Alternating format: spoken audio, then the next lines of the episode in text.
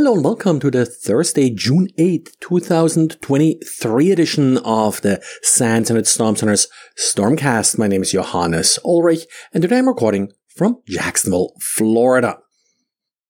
Quick diary today from Manuel about the DMARC records in Colombian domain. So that's uh, a uh, .co. Manuel, of course, uh, being from Colombia. And he compares here also how the government domains that gov.co and the university domains edu.co do and how they compare. Well, common wisdom would sort of assume that government domains are probably better about setting up DMARC records than educational or university domains. Turns out the opposite is true, while neither does terribly well. The universities are actually here a little bit better than government websites, uh, with uh, 92.4% having uh, no DMARC protection for government websites and 91%, so just a percent less for educational for university domains.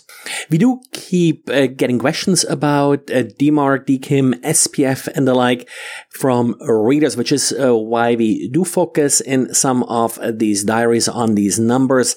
It is something that you certainly should investigate. It's not perfect. It has problems, but it does prevent a significant part of uh, the impersonation problem. And one of the biggest problems of DMARC, uh, which I think is actually its biggest advantage is that it forces you to find sort of all these rogue IT systems that people set up, uh, those third party vendors that uh, they contracted with to send emails on your behalf. And VMware released an update for VMware Aria Operations for Networks uh, that fixes three vulnerabilities, two of them critical, one of them high. The critical vulnerabilities, first one, CVSS score of 9.8, which is a command injection vulnerability. We also have an authenticated deserialization vulnerability, CVSS score of 9.1, and then the not quite critical one, CSS score 8.8 is an information disclosure vulnerability. So the one to watch here is CVE 2023 20887. That's the command injection vulnerability.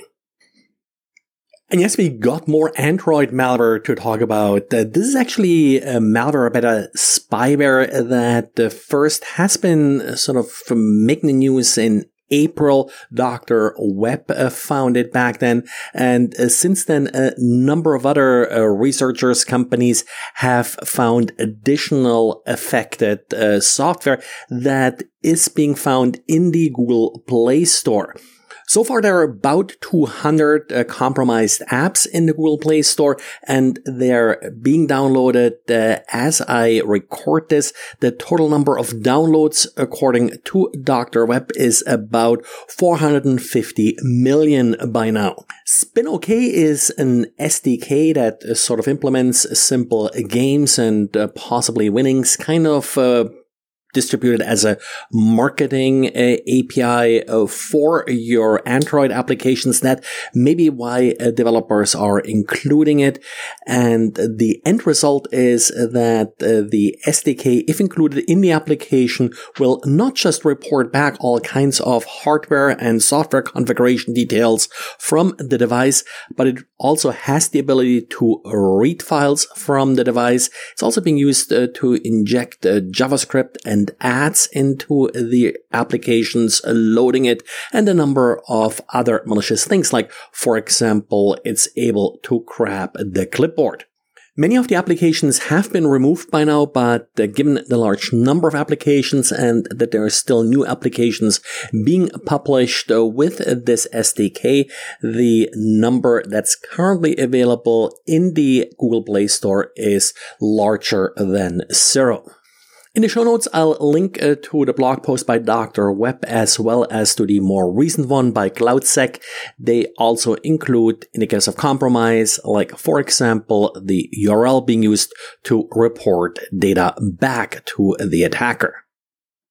And then I got one more patch vulnerability, and that's uh, for Cisco's AnyConnect client. It's a approach escalation vulnerability. An attacker uh, could abuse uh, to gain system privileges on Windows. Quite common, these kind of vulnerabilities in VPN clients, in part because they need to reconfigure network properties, that's why they often need elevated privileges.